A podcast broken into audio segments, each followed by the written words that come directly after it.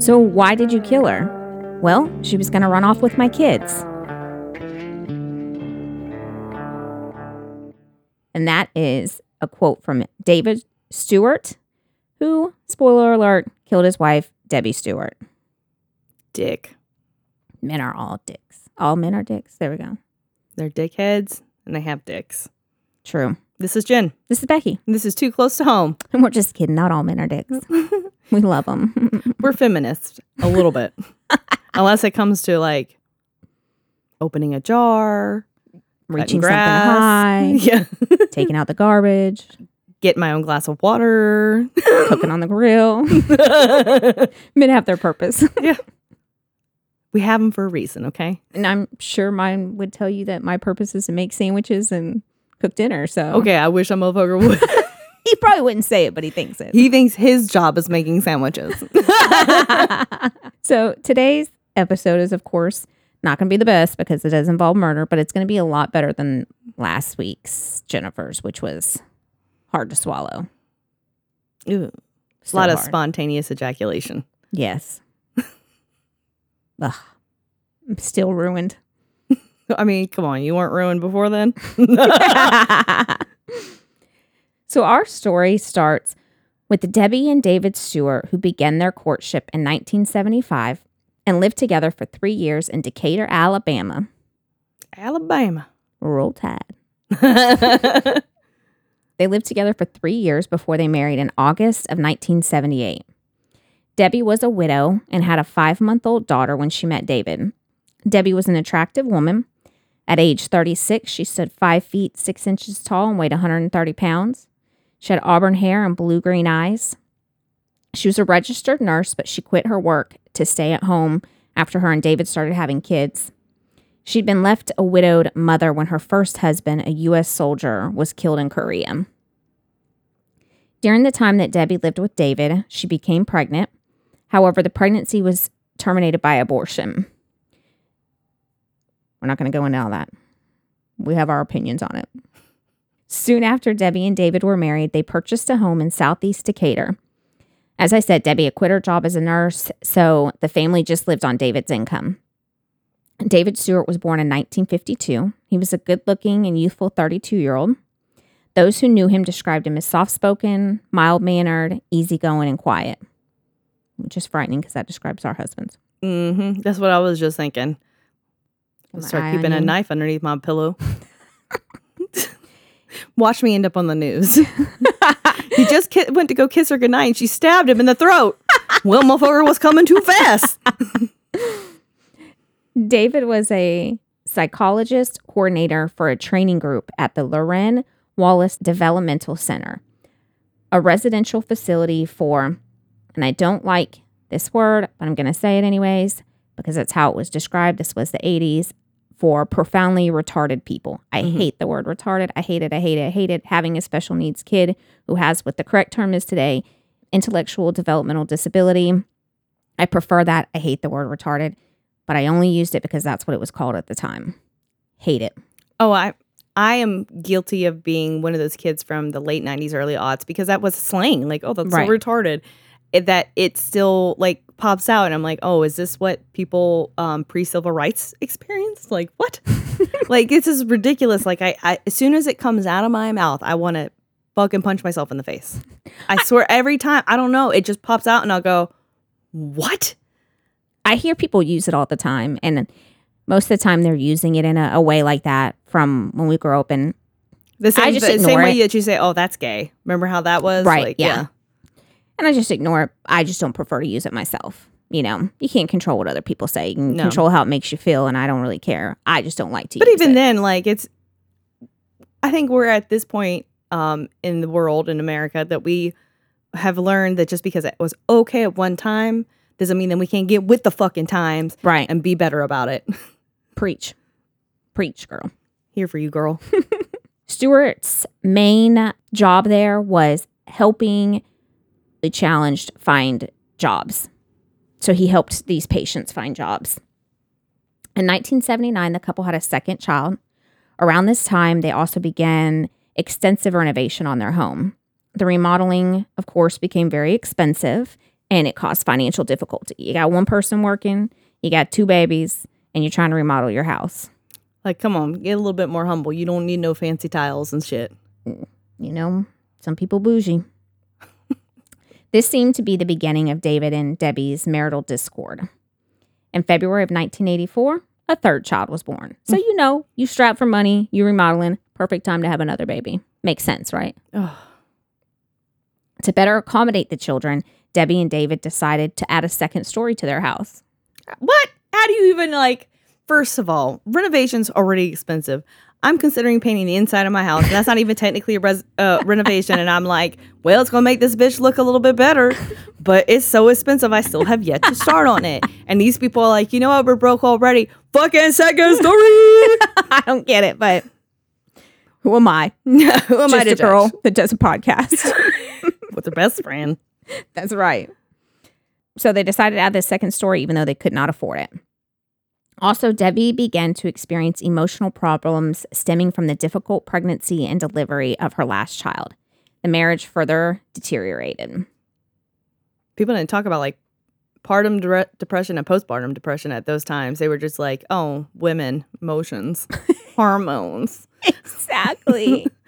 They're like, I'm going to need you to stop and go make a sandwich and change a diaper. I'm like, okay, get over it. You had a baby exit your body. Big deal. You should have seen that poop from after taco night. That's exactly how they treated women then. So mad. There are some questions, in my opinion, if she really did even have any issues, though, or if that was just a ruse the husband said about her. That would be some man shit to say. Exactly.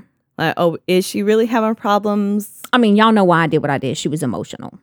Like, look at this bitch. Yeah. She crying all the time. I had a baby. Nailed it. July tenth, nineteen eighty-four began just as any other day for Debbie and David.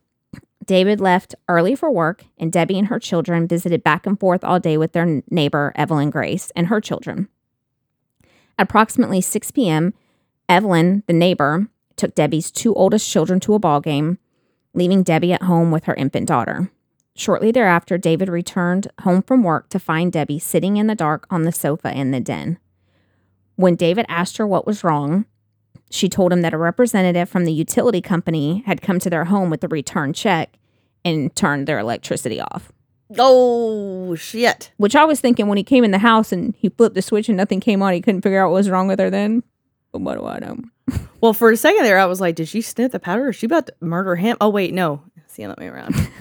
I was making up a whole alternative minute in her life. She was like, you know what? Remember how you said all I do is cry? Get ready to cry, bitch. Mm. Two of Debbie's neighbors had been at the house when the utility company came by, and Debbie told them this had been very embarrassing, as it would be. Like, right now, if the utility company showed up at your house while I'm here and was like, hey, we got to cut all this shit off because you can't pay your bills. Oh, my God. My ex-husband was an addict, and we had split apart, and I did not, I would give him the money for the water bill, and he would catch the mail before me, and I, it was the same every month. It was like thirty-five dollars. He was not paying it, and someone had come and stayed at my house, and the next morning we got up, we didn't have no fucking water, hmm. and so I called, and I was like, what's going on? They're like, well, you owe like three hundred dollars, and I was oh. like, I owe what? And I was broke as shit. I ended up having to call my sister, and I was like in tears because like me and her had never really gone along, you know, she's my older sister. And then I'm like, I'm so sorry, I'll pay back. And it was like the kindest thing she ever did was like, I got you. Don't ever worry about it. Don't worry about it. And she paid my water bill. And I was like, it was the hardest and the most embarrassing. Yes. And uh, humbling thing. Yes. So you know exactly how she feels right now. Mm-hmm. So an argument, obviously, took place. Debbie accused David of being weak for not demanding a larger salary at work. Then Debbie told David that she was going to leave him. She packed an athletic bag and did, in fact, leave. Meanwhile, now keep in mind, her two kids are still gone. Meanwhile, Evelyn returned with the Stewart children around nine p.m. She walked them across the alley to their backyard, and David was sitting outside waiting on them. He told his children to stay outside with him for a little while, because the baby had been fussing and Debbie was trying to rock her to sleep. Hmm. Debbie's not there. So David and the children uh, eventually went in and went to sleep. Around ten p.m., David was awakened by the return of Debbie. She told him that she had decided to take the girls and go live in Texas with her sister. At this time, and this is the most, uh, I'm like, oh, you bad motherfucker. He picked up a book he'd been reading and hit her with it. I'm like, she probably called you some names when you did that. Mm, I bet. I would.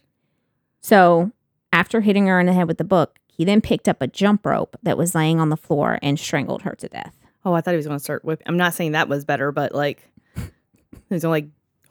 He's going to tr- uh, challenge her to a jump rope challenge? No, but I'd pay to see that. Remember how you used to do that? Double Dutch, double Dutch. Sorry, we have to put humor in here, guys. It's the only way we can cope. So because blood started coming out of Debbie's mouth and nose, David moved her body to the shower in the bathroom adjacent to his bedroom. He then addressed the problem of disposing of her body. He later stated that he did not want to go to jail and have his children taken away from him. He said that he knew he could not dispose of a whole body, so he used utility razor blades to cut through Debbie's flesh and used a hacksaw, hacksaw to cut up her bones. When he was finished... That's a tiny-ass blade to be sitting there going... Uh, right? Mm. When he finished, Debbie's body had been dismembered into eight pieces. You know what gets me about this? Like, okay, it's one thing for a stranger to do that. But somebody who you have been intimate with... Have who, children with. You know, have children with, have literally probably seen sit on the toilet, shut their guts out. Mm-hmm. And that same body that you spent all that time loving and all that shit... Now you're taking a small-ass utility knife and just, sh- sh- like it's nothing. That, I can't understand, because like you said, a total stranger, not saying that would be okay, but at least but there's, there's no, an like, emotional detachment. Yeah. Right. With this, there is. And, oh, I mean, I get that she said she was leaving, and but she hadn't even left yet. The people can work things out. You yeah. know what I mean? She may have come back. Although you, when a motherfucker hits you in the head with a book. Agreed. I'm going to hit you with a lot more than a book, bitch. And I'm guessing maybe he hit her and then words were said and then that's what escalated it. Mm. You know, they don't, they, spoiler alert, they don't really know. They just have his word of what happened. So yeah. they don't, they don't know. Which, I mean, he probably did. And just like many killers, they will give themselves little allowances mm-hmm. to justify why they're killing that person. Well, I hit her in the head and she started arguing back at me. And then I was like, I had to kill a bitch. Right. She was going to leave with my kids. Yeah, like, would you? No. He dismembered her into the eight pieces. Then he wrapped each body piece in newspaper and placed each in a plastic bag. He took the bags to an unfinished bathroom upstairs and locked the bathroom door. Then he went and checked on his kids and went to sleep. I wish you could see Jennifer. I'm going to wrap it up in newspaper like it's fish and chips. Put yeah. it in a plastic like bag. Like it's some meat you just got at the meat market. Throw it up in a bathroom. No cooling. No refrigeration. In like little fucking de- decomposition hot pockets. What the fuck? Mm-hmm. Like them bitches ain't going to... Then go check on the kids and go to bed. Because you know I'm tired from I'm all tired. that work. Do you realize how much it takes to take apart a body with a utility knife? I don't, but I imagine a lot. My hand hurts. I have trouble using a... a butcher knife to cut apart a whole chicken. So listen, I have long hair and I was I was blow drying it last night and giving myself kind of like a blowout, and by the time I got to the top of my head I was like, my arms are tired. I'm like leaning on the wall with the hair dryer like, come on. Oh, I'll do the same thing. I feel every bit of your pain, girl. Every bit of it. So yeah, I couldn't take apart. It would take me days to get a human body apart. I'd be like, you know what? Go ahead and call the cops right now. I'm done. Just take me to jail. I'm like, I'm done. Just no. Get me a Gatorade on the way there because my muscles are fatigued. This is going to be cramps for days. Got to pick some pickle juice. God damn. Yes. The next morning, David took the children to his aunt's house and began considering how to dispose of Debbie's body. After taking... That's when he considered... After taking three weeks...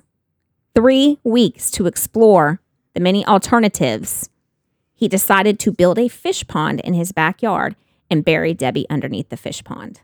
First of all, that's a lot of maintenance. And you was already broke. You can't even pay your fucking light bill. Oh, my God. Thank you. That's exactly what I thought. Where are you going to get the fish?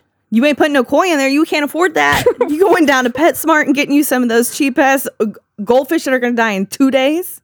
Yep. Yep. Sir. With the help. Can't even afford a plastic fish.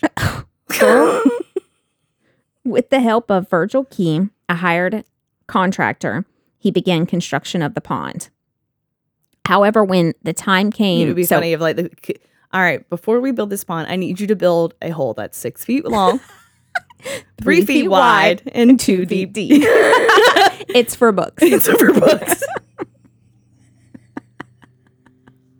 The fish no, no, no, like don't worry. They're, they're, they're, they're biodegradable. It's fine. Yeah, yeah. Fine, fine. fine. Helps keep it fresh. Yeah.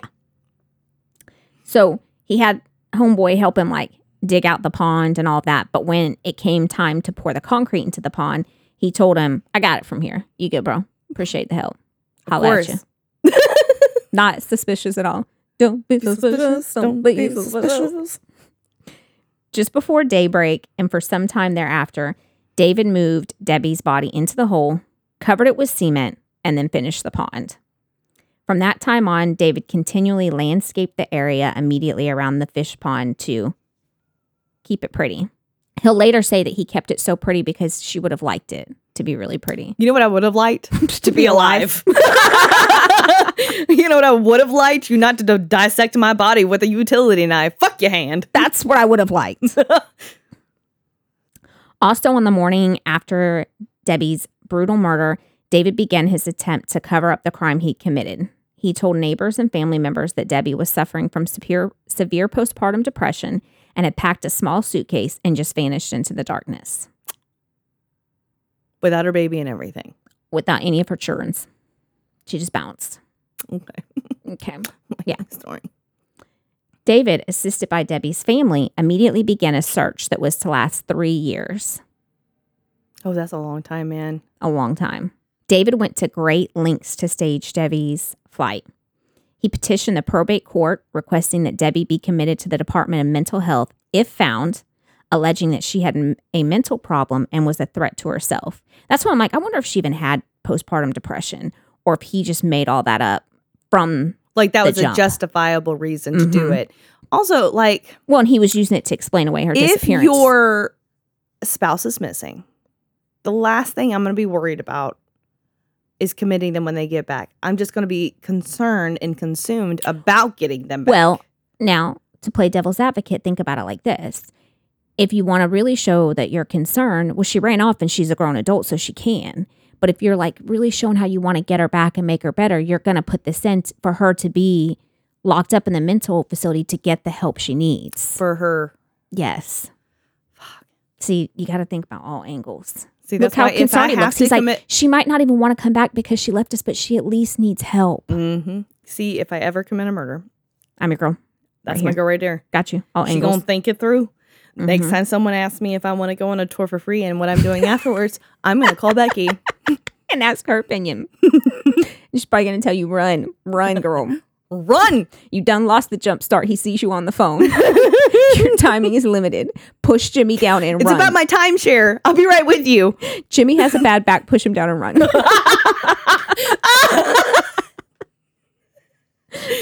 Love you, Jimmy.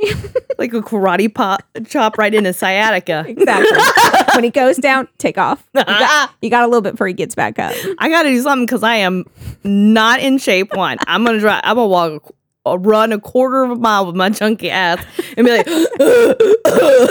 "Fuck it, just take me, take me now, Jesus. Bring me a Gatorade. My muscles are fatigued. Tell him I fought hard. Tell him I made it a half a mile." Tell him I ran it in ten. Oh.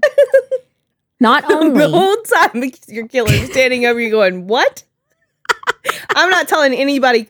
Man, come on. At least you can do.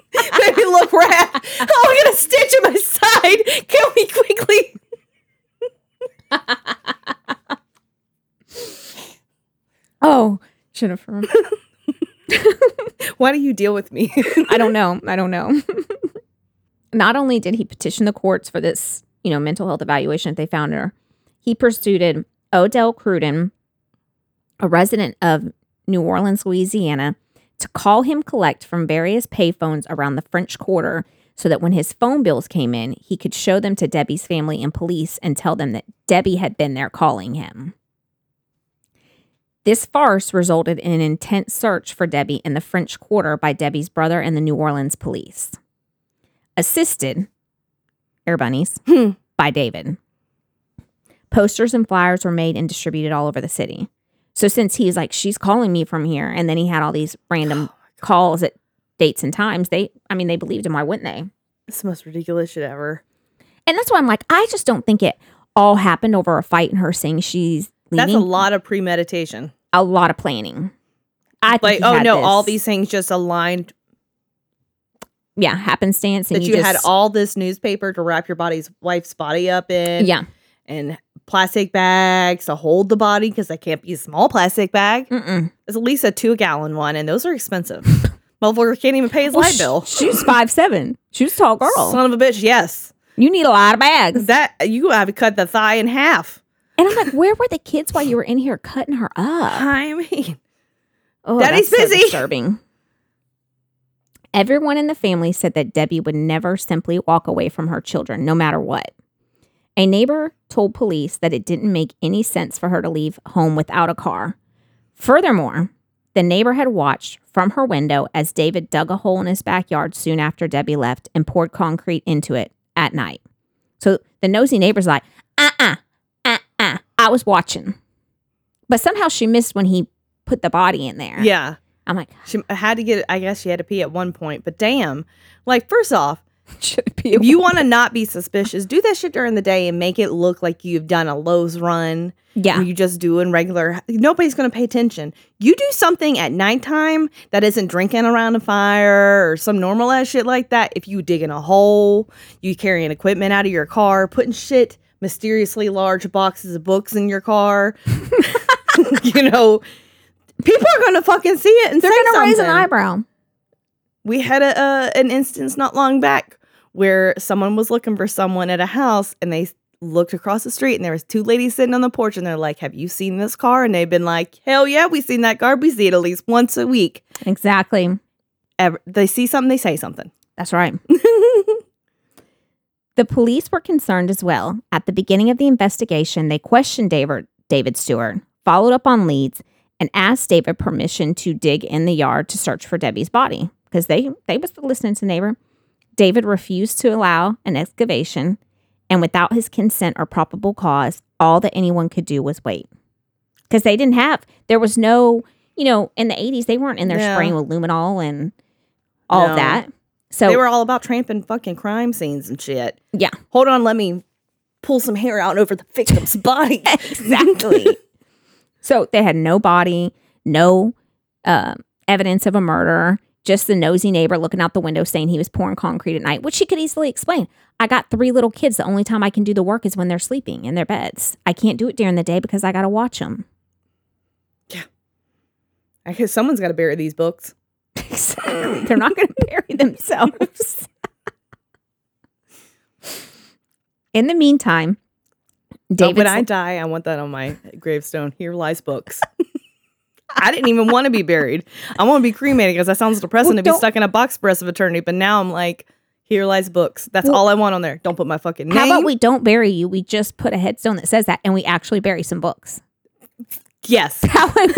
People are like, I'm suspicious, and they dig it up. They really just find books. And they're like, oh, fuck, it really is just books.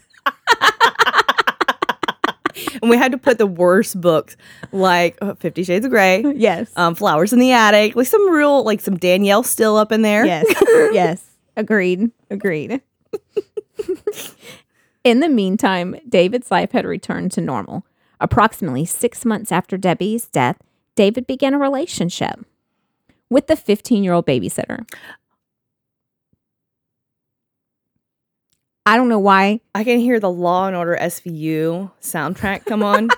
Dun, dun, do, do, do, do, do. I'm like, you Sorry. know, he was pretty smart in the sense that, you know, uh, had the people call him from New Orleans, issued the mental health thing. But, you know, it really starts steadily going downhill at night. He starts digging a hole, filling it with concrete, dating a fifteen-year-old, like, Getting you know, a babysitter and getting real friendly with that babysitter. Where is this babysitter's parents? Uh, it's the eighties. Jesus Christ. He's getting way too comfortable with getting away with it that he's just... He was a white man, wasn't he? Of course. Fuck. Knew it. I fucking knew it. Only white men do this kind of shit. Six months after the relationship began, the two were sexually involved. For three years, Maggie Brown tried to convince the police that her friend and neighbor, Deborah Stewart, had been killed and buried under the goldfish pond in the Stewarts' backyard. I watched from a back window. I saw him digging a hole in the backyard, Bowen said. He poured concrete at night. We had suspected foul play, but had no probable cause to get a search warrant to dig up the pond, Police Lieutenant Ed Taylor said. We were denied permission to inspect the backyard. But... See, what they needed was a really impactful nosy neighbor. I told you about that girl that was killed by her boyfriend, right? Or ex-boyfriend. Mm-mm. She was pregnant, and he had went to prison for a little bit of time, came back out, didn't want nothing to do with her. She was a smart girl. She was uh, in school to be a nurse, and I think she was like six, seven months pregnant, and he and his he was at his house and called her up. He said, come on, we'll work things out. Now, a couple days before this, Uh, his next-door neighbor noticed that he had dug a hole on the next-door neighbor's property. And the neighbor was like, what the fuck's he doing? It was like about a foot down. And then a week goes by, and that hole is now filled in. Mm. He had waited for the girl to come by, killed her, then waited for the school bus to pick up the kids that morning to drive by because there's a bus stop right there, drug her body across the yard, buried it, on the neighbor's property. This motherfucker don't know where his property line is. That neighbor was like, let me go see what's going on. Brushes aside, finds the girl. And it's like, that's what you need. Proactive neighbors. Exactly. That right there. Exactly. You see someone dig a hole, forget your property line. Fuck it. Go over there. Exactly. Just a little sweepy down. When, like rear, vi- rear rear windowing it right now. Like, just watch everybody. Just, you know, start digging up holes and shit. Your neighbor's really going to be trying to do a koi pond next door to my house. I'll be over there at three o'clock in the morning digging underneath it. What are you doing? I know there's some bugs and bugs here. I know there's something under here. I know it. Then, you know, then our podcast takes off because you're on the news as the crazy lady. They call me the Edgar Allan Poe. I can hear the heartbeat. Oh, I'm so fucking stupid. When David's financial problems worsened to the point of having to file bankruptcy, his house was foreclosed on and taken away from him. That's Listen, when... Come on now. Now, I read two different things. I read one that the police went to the new owners and were like, hey, can we go dig up the pond and look under it? And the neighbors were like, yeah. Another one that I read, which seems more likely... was the nosy neighbors went over and she met the new neighbors and she was like, hey, what you doing today? So let me tell you.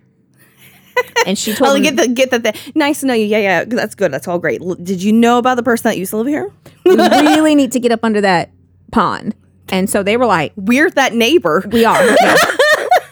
So the new neighbors were like, by all means, please, if there's a woman under there, could you find her? So either way, the. The story ends with the police coming over and digging up the pond. You know what gets me? Son, why didn't you just find some way to go hit a street corner or something?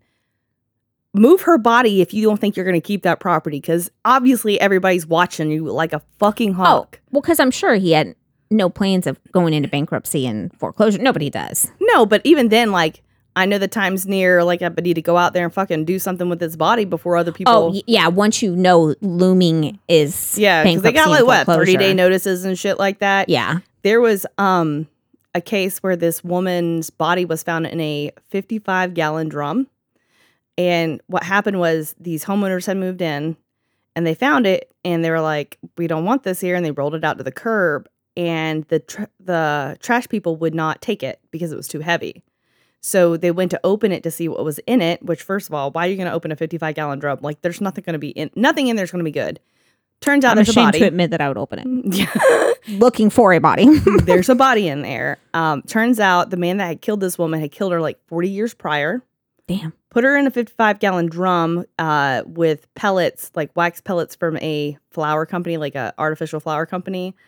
Built a porch up over it and left it. Sold his house and fucking left it. And it went through like four owners where everyone was like, that shit's too heavy. It's staying here. and finally somebody goes, I'm tired of it. I want this cleared out. That's... I would have been the person that was like, I'm tired of that. Get out there and get that off my property. Yeah. Like, we're rolling it out there if we have to, but I don't want this shit on there. And, and then, it took like two people, and they were like, when they opened it, the smell, and I'm like, I can't even imagine. Mm, mm-mm. Sorry, I keep taking us way offside. It's okay. It's okay.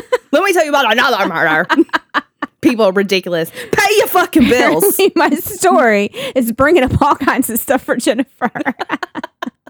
She has owned it today. I mean. So on August nineteenth, nineteen eighty-seven, shortly after noon, police arrived at the home of twenty-three twenty-three Springdale Road. With them were several city workers with jackhammers and shovels. An hour after they began, a heavy black plastic bag was unearthed. The excavation yielded the somewhat preserved body of Debbie Stewart, which was later positively identified through dental records. The bags contained a torso, the victim's head, and various parts of the body, police said. The remains were preserved because lime had been poured over the parts, and they had been wrapped in plastic and newspaper. David Stewart was arrested that afternoon without incident and taken to the Morgan County Jail, where no bond was set. Yes, queen. Who's the queen? I don't know. The police here? I don't know, but I'm We're happy. The nosy neighbor who told and persistent. Fuck yeah, that woman's okay. Definitely a hero. You are a woman after my own house. Let me tell how are you? I'm Becky. Hi, hi. Here's a casserole. Let me tell you about what ha- may have happened on your property. I would. I would. You would too. Oh, fuck yeah. Well, there was a fire down the street one time. I sent Jimmy down there to get the scoop. Motherfucker, he got nothing. I was like, next time shit goes down, better. I will go. First of all, I blame you for sending Jimmy, okay? You knew better. He was like, just going to come back and tell you there was a fire, which you already knew. And it was like an arson fire too, Becky. Oh, I remember. Because I wanted details, and you're like, Jimmy didn't get any. See? To this day, biggest letdown in my whole marriage. Well, then he's doing a good job if that's the biggest letdown. He is doing a stand-up job as a husband. The following day, police captain Ken Collier announced that William David Stewart had been arrested. Several bags containing dismembered body parts had been recovered from his former home. I hoped she wouldn't be there, the neighbor said to the newspaper reporter, but I knew she was. Co-worker Beverly Jolly said that those who knew him felt sorry for him. Mm. Having to raise his kids all alone like that after his wife left. I bet there was like some single-ass ladies that was trying to hook up with his ass. Oh, yeah. He was a good-looking guy. Oh, that makes me hate him more. Stewart was easy to work with, very nice-looking, and certainly had no trouble finding women to date. Mm. Beverly worked Including with, fifteen-year-olds. Including fifteen-year-olds. Just shooting fish in a barrel. Beverly worked with David, and while she knew the potential risk of dealing with unpredictable patients, she was shaken to find out that the real danger for her safety was one of the people she worked with. Stewart entered a Have plea. You ever had that happen in your life, though? Like somebody that you knew ended up being someone who committed a crazy crime or really serious? No, Jennifer, I don't keep company with those kind of people. I did. I know you did. But you not probably still do. Well, I'm looking at her. uh, so a kid I grew up with, his dad and my dad worked together. Spoiler, she's got another story. I got another story. This, um, he grew up to be a teacher, and probably like s- seven years ago, I'm looking through News for Jax, like on Facebook or something. He had been arrested and was a pedophile. Oh. And I'm like, I remember playing dress up with this boy. Oh. Like we would. Did y'all play doctor? No, no. Lies. He would literally put on a t-shirt and a belt and like rock it like a dress. Okay. He was, he, he was like the Justin Timberlake phase guy. Like he okay. had the, like the, the ramen noodle hair, you know? Yeah. And it was just like one of those things like I can't, I can't even imagine. Like it would never have been something that crossed my mind. So I can't imagine what those people were. Like, the people close to him, like, oh, oh yeah. He's a good-looking guy, and he didn't know he was doing this for his wife, because I'm sure he told them everything that they wanted to hear. Yeah. And the shock and be like, fuck. Yeah. No, Satan I've in the mist. Been fortunate enough. I don't, that, that, not that I can recall I knew anybody, or that I'm aware of. Maybe I just haven't read their story. Maybe I'll find one. Maybe it just hasn't happened yet. Looking at you, Jimmy.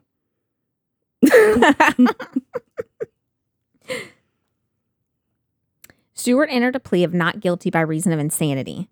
A non-capital murder indictment was handed down. Stewart's bail was set at two hundred fifty thousand dollars, and he stayed in jail while waiting his trial. His defense attorney, Norman Roby, asked for a change of venue due to the publicity, but the request was denied because obviously it went wild in the papers and everything when, I mean, it's not every day that your neighbor buries his wife under a no, no, pond no. in the backyard. I mean, we wish. Had plenty of episodes. So one year. J K, J K, J K. Please yeah, don't kill your neighbors. Please don't. Your don't wife. Kill your wife. Don't don't don't kill yeah, nobody. Please don't. There's plenty of content out there. Yeah, thank you. But do film B- Bigfoot in the Woods, please. Oh my God. And his hot brother. He's not a bad boy anymore. He's hot now. He's a bad boy. With that hairy chest. I worry about her, y'all. That hairy chest, that hairy face. Talking like Chewbacca. Mm. Knows his way around the woods and how to survive. Build me a fire. Hunt me, me some. Get me some nuts and berries and shit. Hunt me some animals. Feed me good. I won't ever shave again for the rest of my life. Probably build me a log cabin out there. Okay, we're going down a really weird hole. One year and one month later, on September nineteenth, nineteen eighty-eight, David Stewart walked into the fourth floor courthouse courtroom of the Morgan County Courthouse wearing a coat and tie.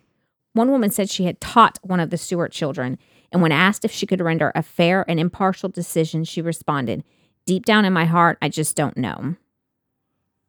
A jury composed of eight women and four men, along with two alternates, was finally made. Bob Burrell prosecuted the high-profile case of Alabama versus William David Stewart. During the opening statement, Burrell painted a picture of the events of July tenth, nineteen eighty-four. Stewart had already confessed twice, Burrell told the jury. He wanted the maximum of ninety-nine years in prison for David Stewart. Debbie Stewart's sister sat next to the attorney. Defense attorney Norman Roby, in his opening statement, portrayed David Stewart as a reasonable, well-mannered, easygoing, and nice man. He went on to say that Stewart was wound tighter than a rubber band and was, ain't that some nineteen eighties? Right? Alabama, imagine it in a country accent too. He was just wound tighter than a rubber band. And his wife with her crazy postpartum hormones just made him snap. Maybe if she'd have made him some fried chicken and mashed potatoes, none that of this would have ever happened. That bitch just stayed in the kitchen. She might be alive and well right now. It's exactly what I'm picturing. Picturing with the handkerchief, wiping the sweat off, fans going on. Seersucker outfit. Yep. Sweet tea just clinking in a glass. Yeah. Like, yeah. I need some bourbon. Exactly what I'm envisioning. I got the vapors. And he was just driven to a breaking point by financial burdens and marital problems. He snapped, Roby offered, but he did not deserve to spend the rest of his life in prison. Listen, if you snap, those people usually call the cops. They do. Oh my God, I can't believe I did this. There's usually a lot of remorse. This motherfucker went sliced and diced her. Hire people to call from out of state and fuck the fifteen-year-old babysitter. He had no remorse. He None. had no... This wasn't just a snap and, oh my God, that, what did I do? Tending that garden. Yeah. Building ponds. She would have wanted. My ass. Debbie Stewart's sister was the among the first witnesses called to testify for the prosecution. She recalled that it took three weeks for her to convince David to file a missing persons report, which he did on July thirty-first, nineteen eighty-four. You know why it took him three weeks? Because he had to get rid of everything, right? How long did he have her up there in that bathroom? Oh, yeah. Three weeks. Right. So he wasn't going to file a missing person and invite the police until he had that body buried. How old were the kids? They were all toddlers. Good. Because I was like, if they were like eight, nine, ten, I can mm-hmm. imagine them like, one, that's a decomposing body, plastic bag or not.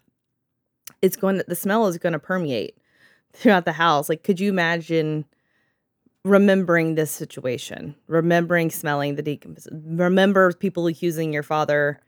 Like, I'm sure they that's all they've known, obviously, at that point, but like. Well, I guess, so she had a five-month-old when they started dating in seventy-five, and he killed her in eighty-four. So the oldest was nine. Oh. nine, almost ten. Man. That poor kid. So, yeah, they may have had some kind of idea of what was going on. The medical examiner, Doctor Kenneth Warner of Tuscaloosa, recalled the results of the autopsy performed on the remains of Debbie Stewart. She had a black eye and two inches of her neck were missing. And I'm guessing that's when he cut her head off. I, I, I don't.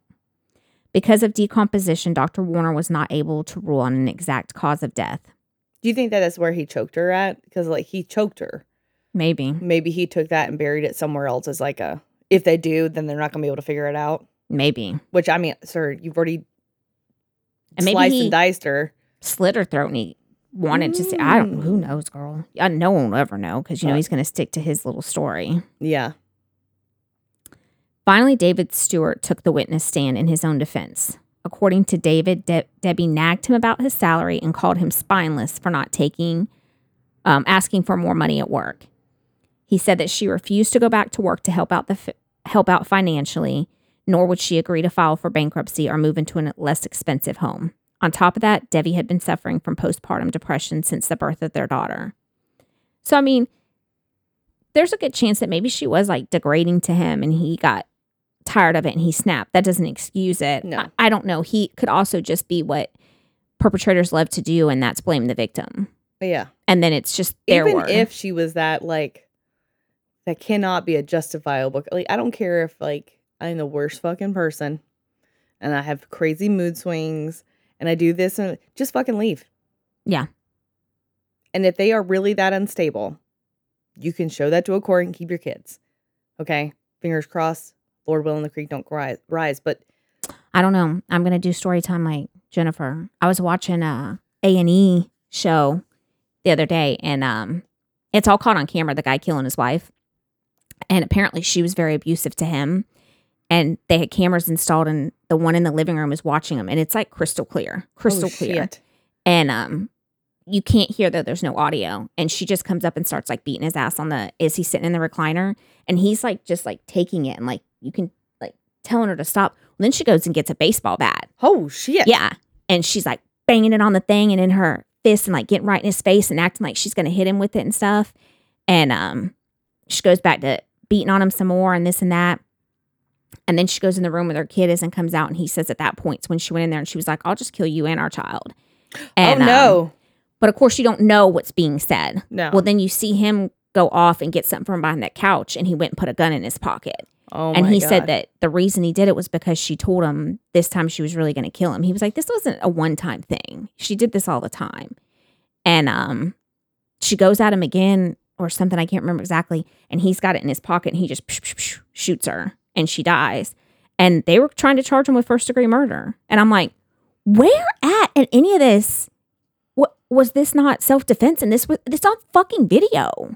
Also, when you're in an abuse situation, people go like, why don't you just leave? A lot of times the victim's been made to feel at that point that there is no other option. Like they've been isolated from, they might have some financial isolation there, familial, like they've already had to cut their family off because of that person. Like there's Feels like there's no problem. And then you start threatening that person's child. When he was like, if I left, I don't know that I could have taken my son. And she would have had my son. And she said she, that if I left, she would kill herself and him. So he stayed for the kid. That's a slow, that's a lowly as shit. And they had all ever. This video of her shooting up drugs too. For oh, days shit. And days. Yeah. And he said when she would shoot up, she would be okay. Like it calmed her. But she hadn't shot up for a couple days. So they reviewed it, and she hadn't shot up for a couple days and went off. So, like, everything he was saying was, like, one hundred percent legit. He ended up taking a plea deal and did five years. And I didn't think that was fair. I didn't think he should have to do a day. Man, I wonder what it's like for that kid, though. Oh, well, then he found out that it wasn't even his kid. She'd had oh, an affair. Oh, fuck. Yeah. Mm-hmm. And that, I'm sorry, that's why he took the plea deal, because her family said, if you take a plea deal and like admit to something, it's not all put on her and make our family look bad, then we'll still let you ha- be in the child's life. If you don't, we'll take him away. And he was like, in the interview, he's like, I didn't have a choice. He, we found out he wasn't my kid. If I would have went to trial, because his lawyers were like, you're going to be found innocent. Uh-huh. He was like, yeah, I'd be innocent, but I would never get to see my kid again. No. And whether that's his kid or not, if he's raised him at that point, that's your kid. Yeah. Sorry guys for all the side stories today. Jimmy, you can cut them if you need to. No, you can. These are wonderful side stories. Sorry, because I have ninety percent of them. So Stewart installed a liner and landscaped the pond. He said he went to the fish pond almost daily to pray and talk to his wife, sharing with her the activities of their children's days. He told his dead wife that he kept the landscaping pretty just for her. I wanted her close by by me, and I felt she wanted to be close to our children, Stewart explained. That was like asked, a control thing. Yeah. More like, I wanted to be. And he buried her head facing the house, and he said that was so that it could be the closest to them. Yeah. Okay, Ed Kemper. Throughout the week of the trial, the courtroom continued to crowd. At one point, Circuit Judge Rudolph Slate had to stop the trial to confront women lined up on the back wall talking to one another. On September twenty-second, nineteen eighty-eight, four years after Debbie Stewart was strangled to death, the case was handed over to the jury. After one hour of deliberation, the jury returned to announce its decision.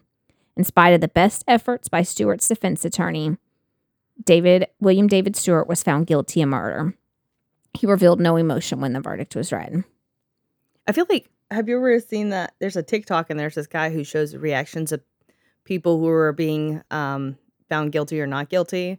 And there's some of them that just like sit fucking still. And that's the scariest of them. Mm-hmm. Yep.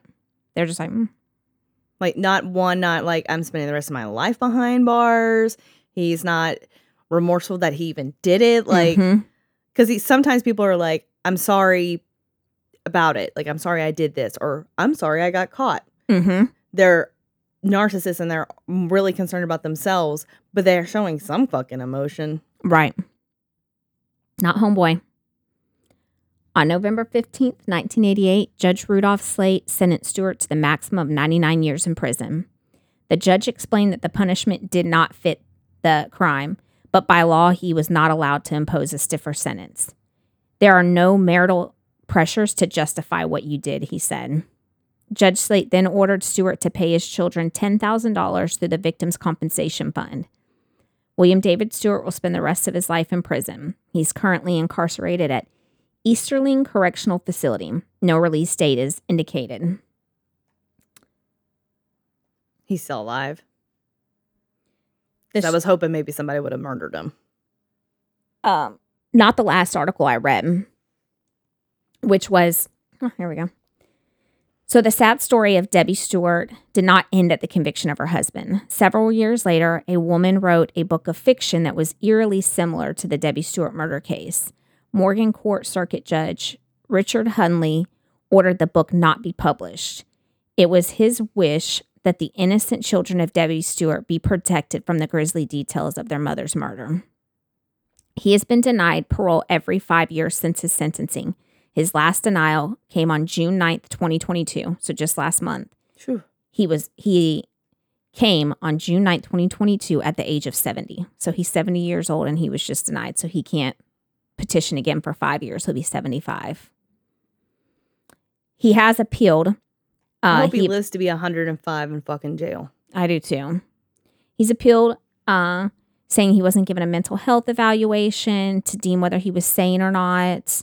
Okay, the um, fact that you're even questioning that shows that you're mentally com- com- it, competent. People exactly. think that um, grounds of insanity means that, like, oh, I'm just fucking crazy. If you can understand the charges being brought against you, the difference between bad and good, like, you don't, you could sit there and talk about fucking aliens all fucking day long, but if you're able to just participate in your with your mm-hmm. counsel, you're competent. Exactly. You have to literally be almost nonverbal, yeah. cuckoo crazy, wrapped up, can't leave a, a straitjacket kind of fucking crazy to be found mentally incompetent. Mm-hmm. And I've only come across a few of those in my correctional experience and years. His second excuse was they didn't allow a change of venue. And, you know, it was unfair. Bro, you did the crime in that town. Everybody knows, not their fault. Yeah. It doesn't mean it, and if it, and because if, people know that they can't make. That's what people don't you're understand. You're going to have to move a whole different state at that point, even if it was just a regional thing. Well, most people in that state will probably know. It doesn't matter if people know. It matters if people can separate knowing with yeah. using that to make a judgment. Exactly. They can know what you did, and that doesn't matter. Now, if the media put all kinds of stuff that clouded their judgment going to the trial, that would be different. But they didn't do that. They no. just talked about it. Bro, nowadays, if that were the case, people knew about it, you couldn't have a trial. No one would be able to have a trial anywhere. God, you can't do nothing without nobody knowing anything. Exactly. And the third, he states that his rights were violated because they continued to question him after he had expressed a desire to remain silent and that they coerced his statements. Which, yeah, maybe they didn't. I don't care. I don't feel bad for him. You killed your wife and buried her under a pond while your fucking babies were in the house, you piece of garbage. So, my sources are law. On a lighter note, dot justia dot com, w w w dot u p i dot com, archives, nineteen eighty-seven, eight twenty-one body found under backyard. w w w dot way t v dot com, news, seventy-year-old man convicted of wife's nineteen eighty-four murder. And tantor.is slash read. And um, I was surprised I was able to find that many sources on a nineteen eighty-four murder. That really, especially one that I have never even heard about. Yeah.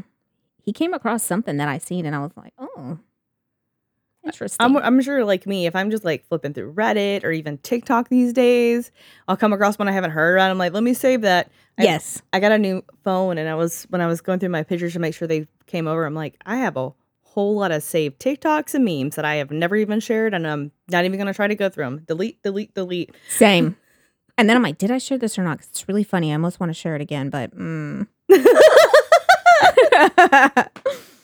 I have a lot of screenshots of uh, criminals that are cases I want to cover. I know. It's probably terrifying if anybody ever found my phone.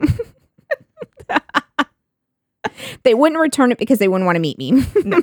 no. Well, I was talking to my boss about, so we have like um, emails and an inbox because I'm in like a retail kind of job. And I'll go in and I'll write down who's working and I can unassign people that I know are not working. But so then I have notepads of people's names over and over again. And then uh, I was like, so I'm going to need you to please verify with the police that I did not kill these people. They're just my coworkers. And I was just working on my shit. Uh, when I worked with a hairstylist, she's like, I really hope that I never get murdered because I have so many other men's hairs on me that will never be able to find my true oh, killer's hair. Yeah, and that's the truth. And that oh my god, fucking terrifying. You're never gonna be able to find your killer because people's D N A is all oh, over, over you. you. Oh man, underneath their nails. She's like, I got hair splinters between my fucking toes and shit because she was always wearing sandals, and I was like, that's fucking terrifying. That's kind of terrifying for me too because I move so many patients and brush along them that when I leave, I probably have multiple people's D N A on me too. I'm going to need you not to get murdered. But then again, you're smarter than that. That's something I need to worry about. Well, I, I mean, I'm literally a red flag for killers. That doesn't, you know, keep me safe from murders. It just means I won't get in their car and go with them. You will. I absolutely so, will. They got to catch me. You know, and they were like, don't get in the van with candy. I was the kid that was probably getting in the van with candy. That I'm just lucky that nobody did that to me when exactly. I was a kid. Exactly. Well, guys, we appreciate listening to us. Jennifer, go ahead. Give our little pitch about our yeah, merch and stuff. Um, whatever platform you're listening on, you on uh, like, subscribe, rate, all that fun stuff. Follow us. Uh, but also follow us on socials. We are on Instagram, Facebook, TikTok, The Talk of the Ticks. Too Close to Home at Yahoo. That's right. Too Close to Home at Yahoo. Let us know what's going on. Do you know a neighbor that might have killed somebody? Do you know somebody who's killed or went through like my situation? Did you watch out a window if someone built a goldfish pond in their backyard? Yeah. Tell us. What are your neighbors doing? It's like The Burbs with Tom uh, Tom Hanks. Have you seen that? No, but it reminds me of Disturbed. Oh, yeah. With Shia LaBeouf or however you say his name. Yeah. You get on house arrest one summer. Find out what I'm, I work doing. remotely, so I'm always on house arrest. Well, I'm going to need you to start watching out the window. So, uh, and then, of course, we got merch. Don't hesitate to grab you some swag if you want to. And until next time. Stay safe. Keep your head on a swivel. And don't bring it so close to home that you build a goldfish pond in the backyard that you put your wife in. Like, if you can't afford your power bill, son, don't be trying to get no koi pound.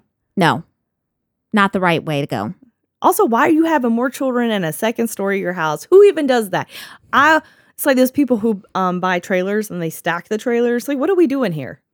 I can't. I don't have time. Bye. Bye. If you enjoyed this episode of Too Close to Home, don't forget to rate and subscribe to us on most platforms. Follow us on our social media at Too Close Home Pod on Facebook, at Too Close Podcast on Instagram, or if you have your own Too Close to Home experience, shoot us your story at too close to home at yahoo dot com. Thanks for listening.